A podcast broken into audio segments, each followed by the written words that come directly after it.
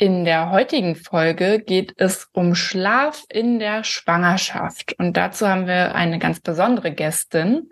Genau, die Anna Zimmermann ist bei uns. Sie ist Dula.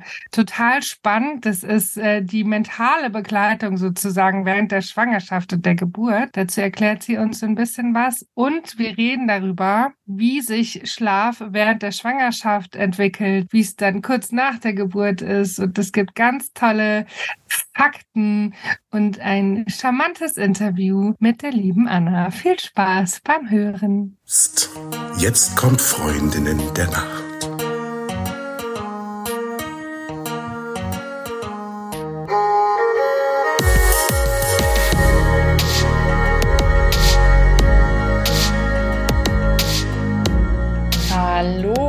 Herzlich willkommen zu einer neuen Folge von Freundinnen der Nacht. Mein Name ist Talea und bei mir ist die die Eva. Hallo. Und bei uns ist auch Anna Zimmermann. Anna ist Dula und Business-Mentorin für den Bereich Frauengesundheit. Darüber erfahren wir aber gleich noch viel mehr. Erstmal, Eva, an dich eine Frage. Wie hast denn du heute Nacht geschlafen? Danke, dass du fragst, Talia. Ich habe es fast befürchtet und habe äh, gestern Abend, als ich im Bett lag, schon gedacht, was sage ich nur? Also ich sag, wie es ist. Ich habe es euch beiden eben schon ganz kurz gesagt. Ich habe meine Periode und fühle mich scheiße. Mir tut alles weh von oben bis unten. Ich habe das Gefühl, mein ganzer Körper ist geschwollen und es drückt an allen Ecken und Enden, wenn ich das mal so sagen darf. Und ich habe mich aber dann heute Nacht in den Schlaf geflüchtet tatsächlich und habe äh, versucht, mich so gut es geht zu erholen von den äh, Strapazen des äh, Frauseins, die ich jetzt gerade empfinde. Also ich will damit nicht sagen, dass Frausein grundsätzlich strapaziös ist im Moment. Empfinde ich so. Und von daher habe ich äh, trotz allen Widrigkeiten gut geschlafen bla bla bla. Du hast gefragt, ich habe es gesagt, Talea. So. ja, ähm, Talea, wie hast du geschlafen? Ja, also erstmal äh, dazu, dass du dir schon vor dem Schlafen überlegt hast, wie du, also was du auf die Frage antworten könntest. Das ergibt ja recht wenig Sinn, weil da hast du es ja noch gar nicht erlebt, Eva. Und da habe ich direkt so gedacht, dann hast du dir das ja schon manifestiert. Also wenn du, wenn du dir gestern Abend vor dem Schlafen schon überlegt hast, dass das mit dem Schlaf heute Nacht nichts wird, dann kann das ja schon fast nichts werden. Also so viel, so viel am Rande dazu. Aber, äh, aber schön, schön, dass du da bist. Schön, dass du einen äh, einigermaßen aufgeweckten Eindruck machst. Ich habe heute Nacht super geschlafen. Viel zu kurz. Ich hatte gestern Abend noch Besuch und wie das dann halt so manchmal ist. Und das Bier war auch so lecker. Und dann ist es natürlich überhaupt nicht, überhaupt nicht gut für, für den Schlaf. Auch nicht gut für die Schlafqualität. Darüber hatten wir es ja schon öfter. Aber ich möchte ja auch nicht so eine Korinthenkackerin sein und die Abende dann auch genießen, habe ich gestern Abend getan. Aber heute geht's mir wirklich sehr gut, muss ich sagen. Ja, und Anna, wie hast du heute Nacht geschlafen? Ich möchte mal kurz das Resümee ziehen. Wir, wir lernen daraus, abends schön ein Bier trinken. Jetzt entspannt auch an. Hi, erstmal. Schön, schön hier zu sein. Ich habe tatsächlich richtig gut geschlafen und zwar habe ich durchgeschlafen und das ist bei mir wirklich eine absolute Seltenheit, weil ich habe zwei kleine Kinder, die sind dreieinhalb und fast zwei und ich habe eigentlich in den letzten dreieinhalb, vier Jahren quasi nie durchgeschlafen und war aber irgendwie dann auch so irgendwann fein. Also man gewöhnt sich ja da irgendwie auch so dran. Ne? Und heute Morgen bin ich wirklich aufgewacht, neben meiner Tochter, die im Moment immer dann nachts rüber tabert zu mir. Und die hat so die Augen aufgemacht und hat gesagt, guten Morgen, Mama. Und ich habe so gedacht, oh mein Gott, ich glaube, ich habe durchgeschlafen. das ist einfach verrückt. Und das Kind sagt guten Morgen zu mir. Das ist auch eine Neuerung. Ach süß. Ganz kurz zu dem Biertalea. Seitdem ich mit Albrecht Forster, der ja äh, Schlafwissenschaftler ist, abends Alkohol getrunken habe, legitimiert es für mich immer abends Alkohol zu trinken, auch für den Schlaf, weil wenn Albrecht das macht und der kennt sich so. wohl am allerbesten aus, also dann können wir es ja schon mal erst recht lange so, genau, Anna, äh, super schön, dass du da bist. Ähm, wir kennen dich ja jetzt schon ein bisschen, aber stell dich doch einfach mal gerne vor. Wer bist du? Was machst du? Ich nehme direkt das Bier als Anknüpfungspunkt. Das Dosenbier ist ja wesentlicher Teil meiner Brand. Aber erstmal vielleicht, hi, ich bin Anna. Ich habe diese Frage ja früher immer total gehasst, so dieses, was machst du? Weil ich immer Angst hatte, irgendwie so, oh Gott, ich bin eigentlich zu viel, ich kann das jetzt überhaupt nicht alles sagen, sonst, äh, sonst äh, klappen mir alle ab irgendwie so und schlafen ein oder so bei dem, was ich alles erzähle. Also ich versuche mal aufs auch Wesentliche zu reduzieren. Ich bin Dula, also das heißt, ich begleite Geburten, Schwangerschaft und Geburt, Wochenbett und zwar mittlerweile komplett online.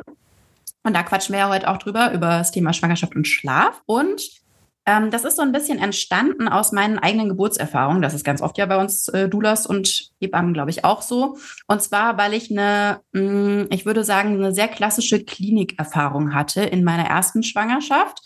Ich habe da keine Hebamme gefunden und ähm, habe aber wirklich gedacht, irgendwie so, ich habe mich sehr viel in diesem Frauengesundheitsbereich vorher schon bewegt. Ich habe Bio und Medizin auch studiert und habe wirklich gedacht, okay, das wird so eine richtige Frauenpower-Erfahrung, diese Geburt. Und das kam dann sehr, sehr anders. Und so zusammenfassend kann man, glaube ich, sagen, ich habe mich in dieser kompletten Schwangerschaft behandelt gefühlt wie ein kleines, unmündiges Mädchen. Und wirklich solche Situationen wie es sitzt eine Ärztin vor mir und die legt so ihre Hände vor sich auf den Tisch und sagt, und sie fahren jetzt sofort ins Krankenhaus und lassen sich einleiten. Und das hat sich alles so falsch angefühlt. Und meine Tochter ist dann auf die Welt gekommen, irgendwie so mit Ziehen, Drücken und Schieben und sieben Tage Einleitung. Es war eine ganz, ganz schlimme Zeit so irgendwie für mich. Und das hat aber bei mir nicht dazu geführt, dass ich gesagt habe, irgendwie so, ich mache es auf gar keinen Fall nochmal, was ja auch manchmal bei Frauen der Fall ist, sondern dass ich gesagt habe, ich mache das nochmal und ich mache es komplett anders. Und in diesem Zuge habe ich schon entschieden, ich werde Dula. Ich begleite diese Geburten von sehr, sehr, sehr paurigen, selbstbestimmten Frauen und habe mir selbst direkt eine Dula an die Seite genommen und ähm, mit dem Resultat, dass ich eine ganz, ganz selbstbestimmte, wunderschöne Haus- und Wassergeburt hatte bei meiner zweiten Tochter.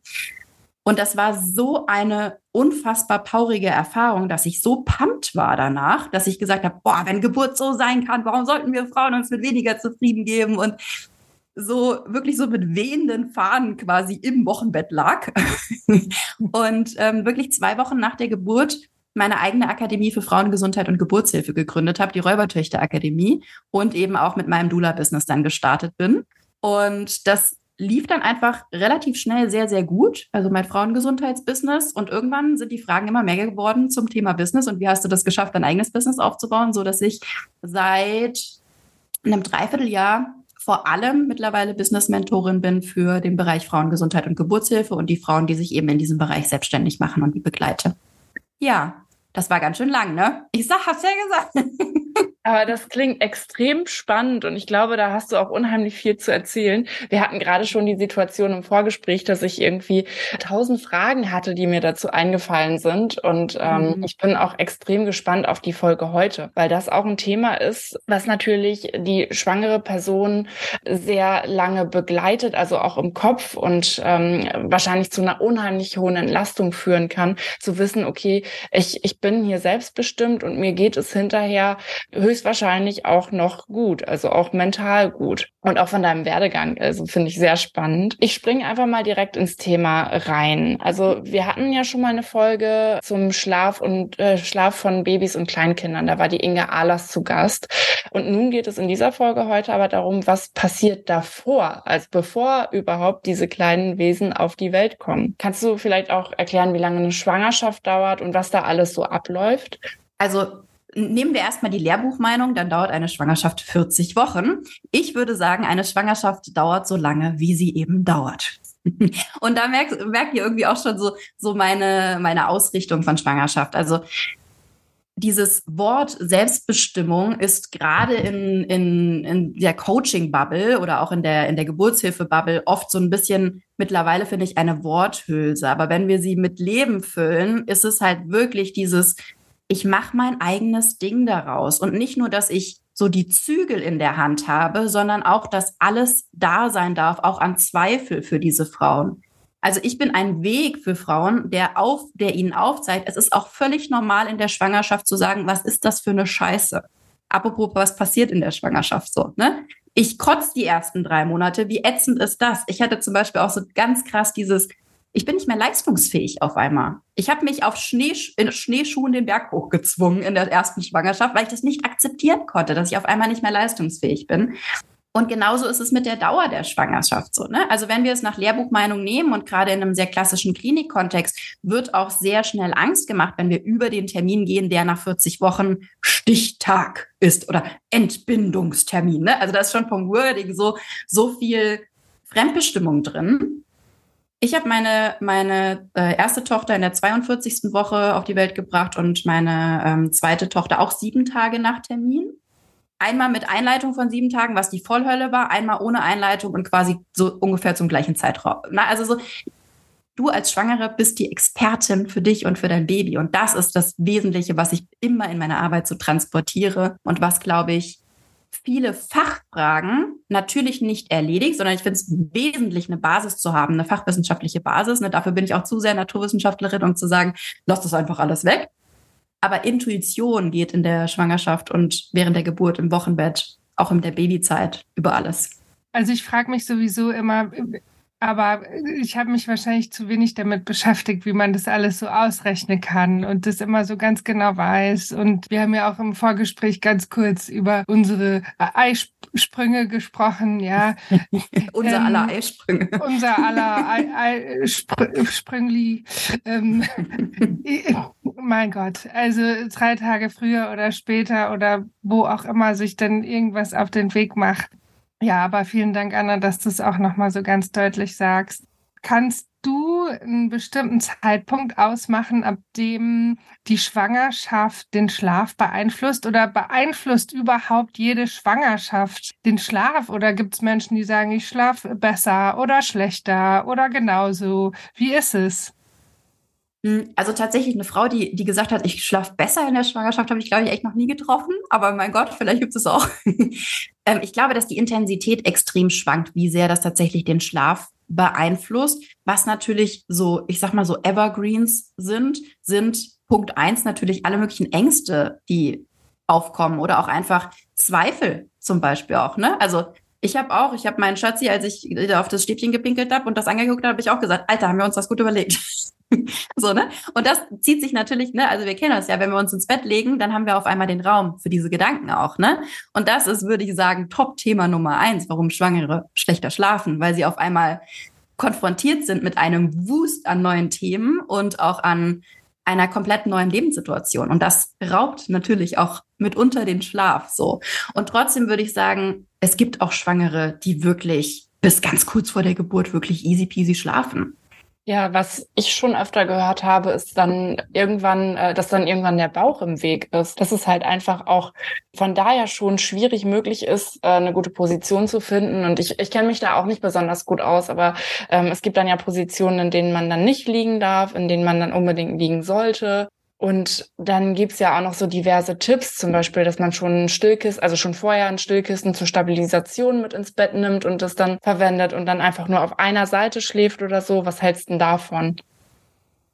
Ähm, das kann man alles machen und das kann man alles ausprobieren. Und tatsächlich kann ein Stillkissen so unter dem Bauch total helfen. Und manchmal kann man das dann auch unter die Beine, wenn man da Wassereinlagung hat und pipapo. Also tatsächlich ein, Stillkissen sich zu kaufen in der Schwangerschaft finde ich recht smart auch das ist sowas, da wird ja auch ganz viel Angst mitgemacht. So dieses, ne, das ist also, was du gerade gesagt hast, das Vena Cava Syndrom. Das heißt, man drückt sich während dem Schlaf die Blutzufuhr ab, der Vena Cava. Und deswegen sollte man nur auf der linken Seite schlafen und sich irgendwie stabilisieren. Auch da würde ich sagen, wenn du als Schwangere, auch als Hochschwangere auf der linken Seite liegen kannst und dir wird nicht schwindlig, weil das ist so das erste Symptom, was da auftritt, dann do it. Also ich, ich habe schon Schwangere getroffen, die gesagt haben, oh, meine linke Seite ist wund. Ich kann nicht, ich dann leg bitte, leg dich bitte auf die rechte Seite. So irgendwie. Also alles, was deine Energie auch schont in der Schwangerschaft, ist richtig und Gold wert. So. Und du hast das allerbeste Körpergefühl. Das heißt, wenn dir einfach nicht schwindlig wird, wenn du auf dem Rücken liegst, dann mach es so lange, bis es sich komisch anfühlt oder bis es sich ähm, bis, bis es irgendwie dann, bis du so das Gefühl hast, oh, ich glaube, ich würde jetzt doch mal eine Position ändern. Und das machst du ganz automatisch. Und auch da wieder vertrau deinem Körper. So, der weiß ganz genau, ist das gerade eine coole Position oder sollten wir das mal anders machen? Und dann schickt er die entsprechenden Symptome. Das äh, kann ich mir gut vorstellen. Es ist ja auch so, dass unser Körper auch einen Wegreiz setzt, wenn irgendetwas mhm. ähm, nachts dann drückt oder nicht passt oder so. Eine Freundin hat mir kürzlich von einem Syndrom erzählt, Parkbank-Syndrom, was wohl öfter passiert, wenn eben Leute, die draußen schlafen, auf einer Parkbank, oft alkoholisiert, sich Nerven irgendwie im Arm abklemmen, weil sie den Arm halt so über die Parkbank hängen. So deswegen heißt das Parkbank-Syndrom. Und es kann dann wohl äh, recht starke Nervenschädigungen nach sich ziehen. Und da habe ich gedacht, okay, das ist krass, aber da ist natürlich dann dieser alkoholisierte Zustand extrem ausschlaggebend dabei. Normalerweise passiert sowas nicht. Also ich, ich weiß es nicht ganz genau. Bestimmt passiert das auch mal, ähm, auch mal ohne. Aber normalerweise passiert es wohl nicht, weil der Körper einfach dann auch sagt, okay, hier, hier zwickt's, mach mal anders. Werbung. So, es ist soweit. Endlich gibt es die für alle. Unsere geliebten Shirts mit dem Schlafen LOL Aufdruck. Für alle, die nicht schlafen können oder wollen. Für alle Nachteulen, NachtschwärmerInnen, Eltern, die sich nachts um kleine Menschen kümmern. DJs, NachtschichtlerInnen, Hin- und HerwälzerInnen. Für alle, die nachts kein Auge zu tun und für alle, die die Nacht zum Tag machen. Gerne oder ungerne, gewollt oder ungewollt. Mit dem Shirt lieferst du gleich die Erklärung für deine Augenringe und die klitzerkleine Laune.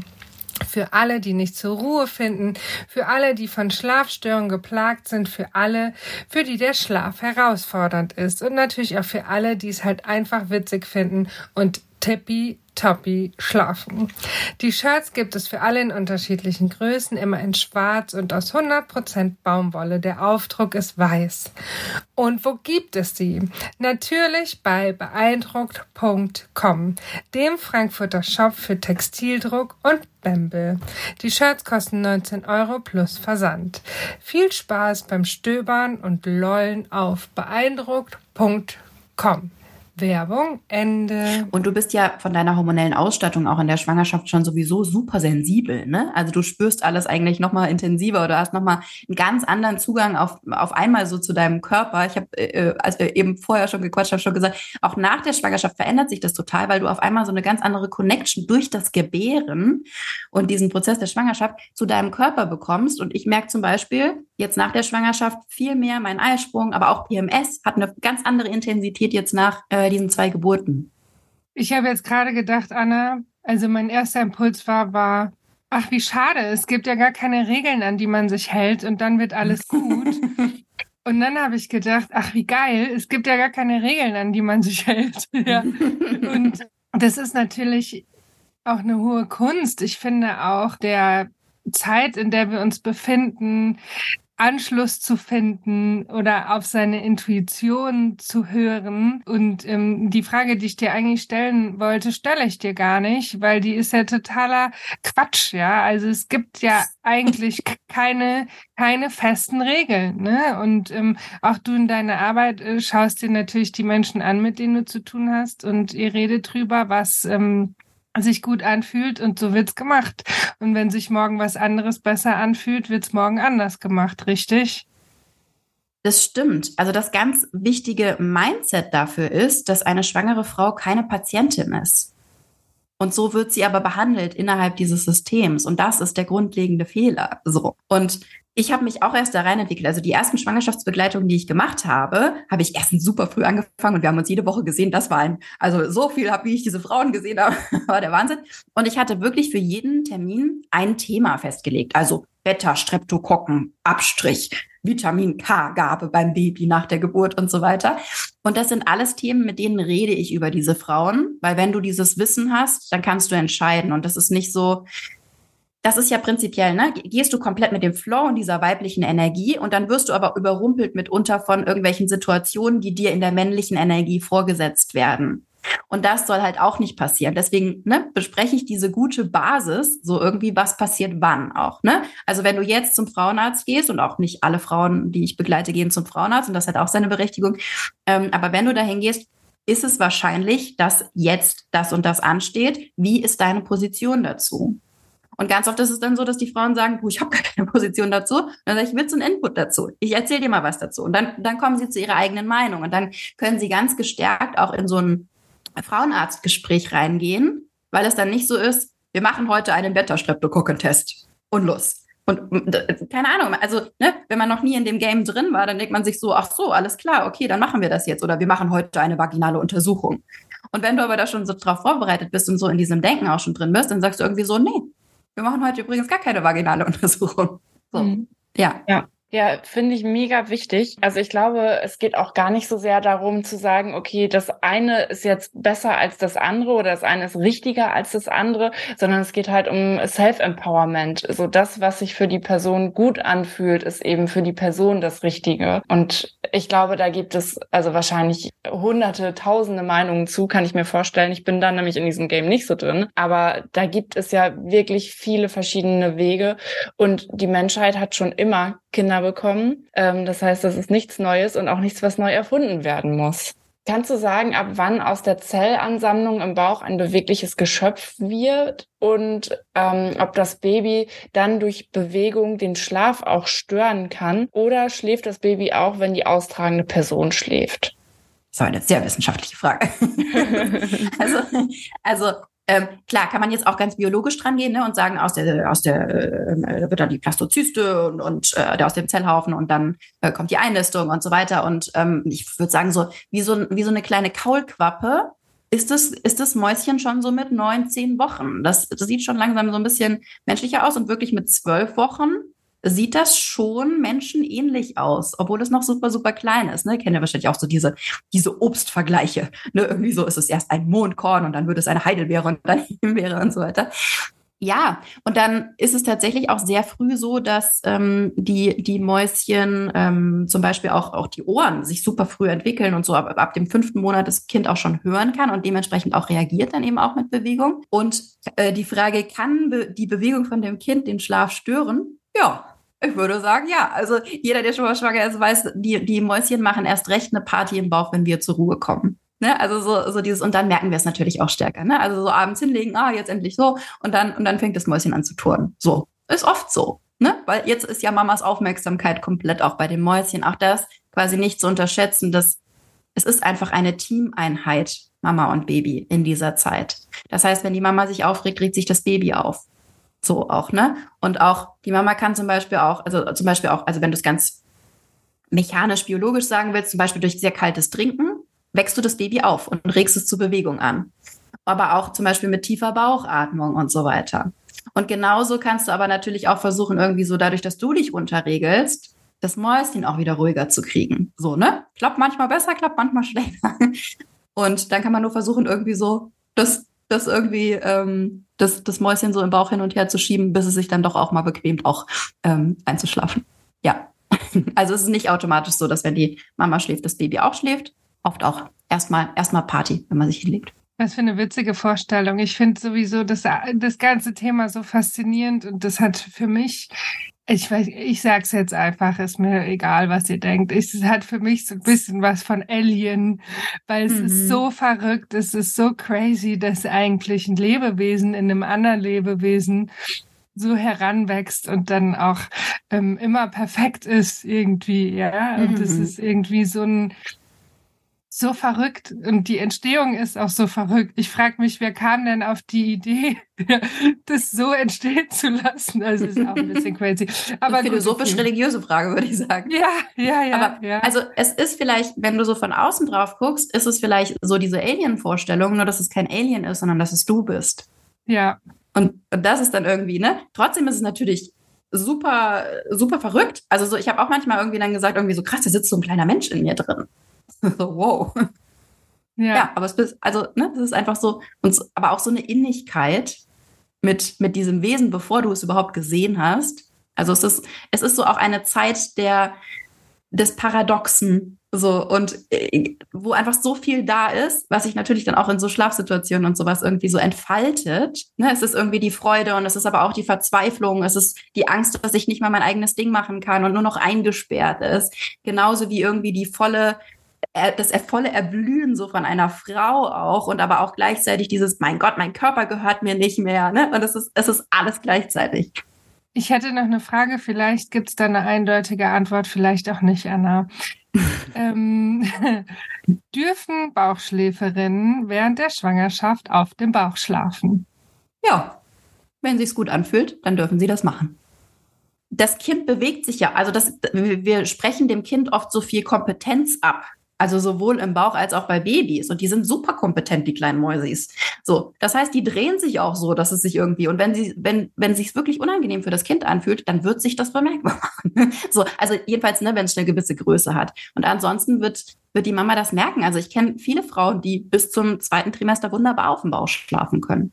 Und dann irgendwann ist er halt im Weg. So, ne? Dann kannst du entweder ein Loch ins Bett reinschneiden, so, oder oder legst es halt so ein bisschen, so ein bisschen schief den Bauch oder oder ich weiß nicht, kennt ihr diese Videos von Männern, die sich so eine Wassermelone an den Bauch schnallen, damit sie das Gefühl mal haben? ja, also so, du hast ja dann auch, ne, die Bauchmuskeln schieben sich so auseinander einfach. Das heißt, du kommst ja auch aus der Rückenlage nicht mehr hoch. Das ist auch ein freaky Gefühl tatsächlich. Und das ist auch das mit diesem Wassermelonenversuch. Also du rollst dich ja immer über irgendeine Seite drüber und dann, wenn du schläfst, rollst du dich halt auch irgendwie so hin, das passt.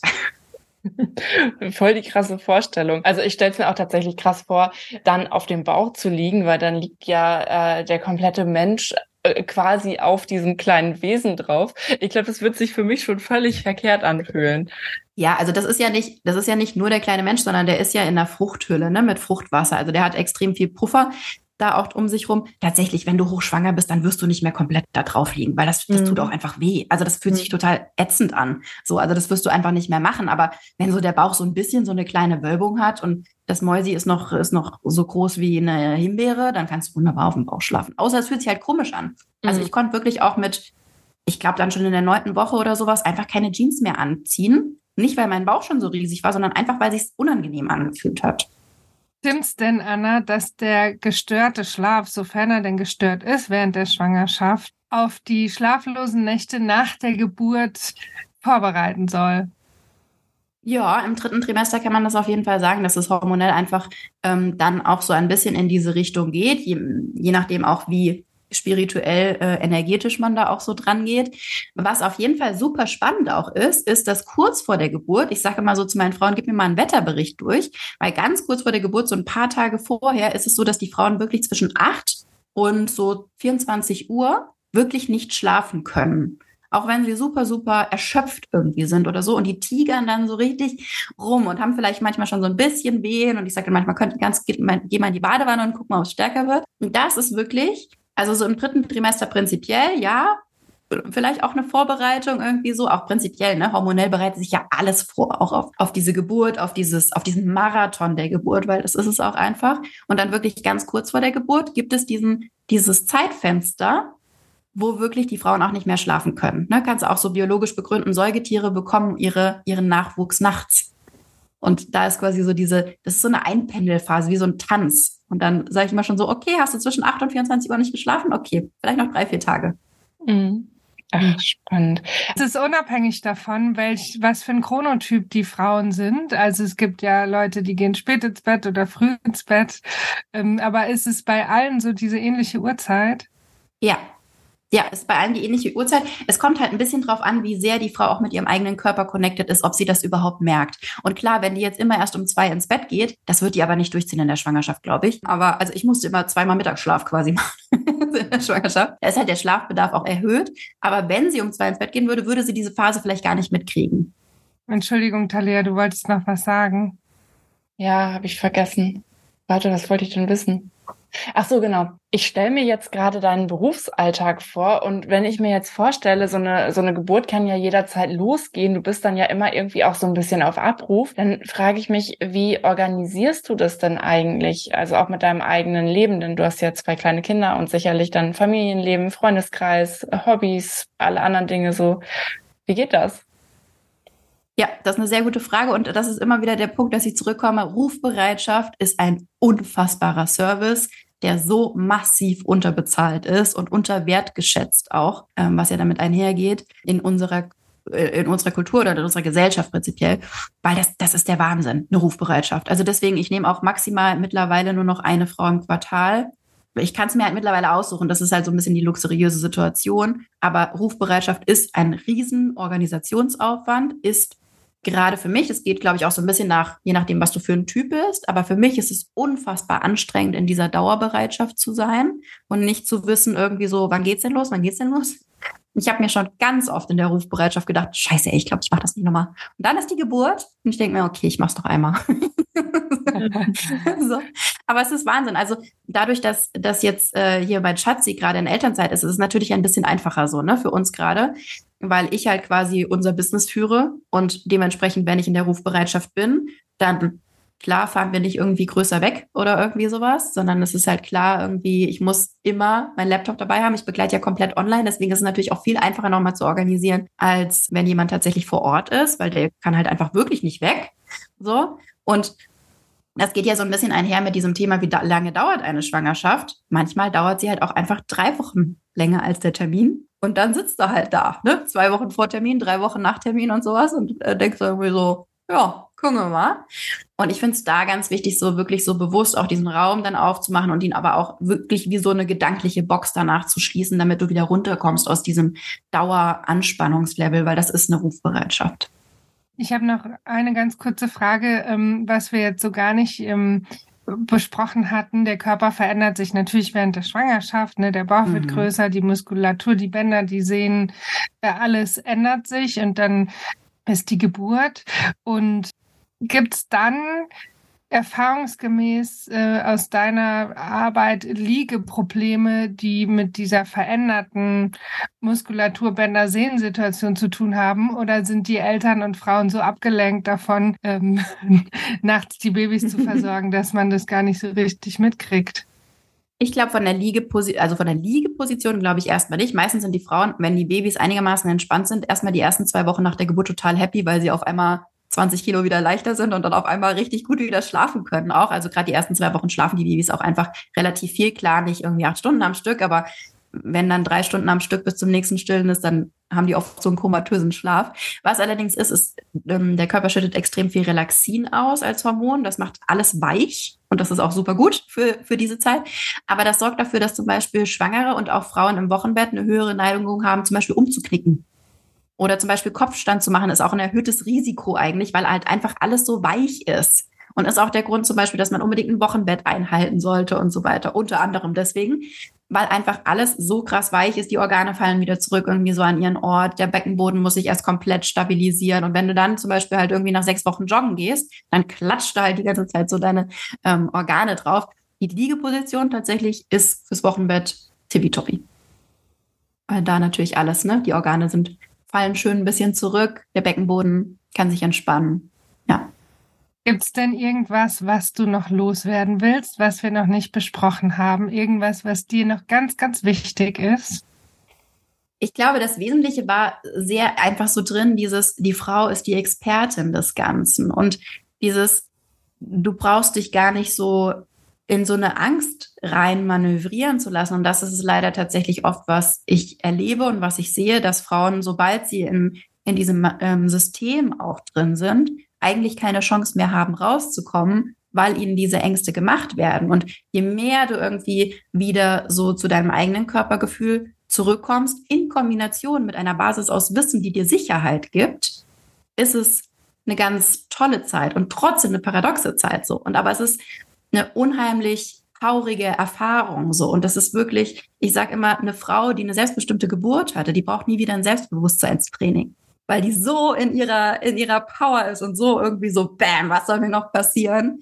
Ja, und und diese Erfahrung zu ermöglichen und Frauen da den Rücken zu stärken. Und das ist es wirklich auch nur. Ich tue nichts anderes, als dass ich die starke Frau in ihrem Rücken bin von dieser starken Frau. Und ähm, ja, das ist sehr, sehr, eine sehr, sehr schöne Arbeit.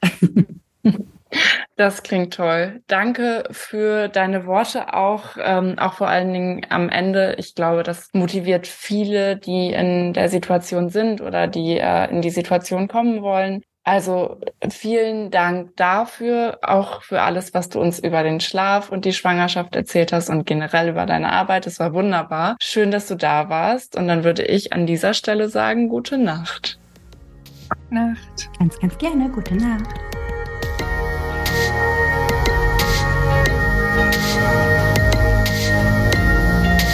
Falls du uns vermisst, gibt's eine kleine Lösung. Abonniere unseren Podcast oder folge uns auf Social Media. Dort findest du uns unter Freundin der Nacht auf allen gängigen Plattformen, Facebook, Instagram, LinkedIn oder du schreibst uns eine E-Mail an hallo at freundindernacht.de. Und jetzt gute Nacht.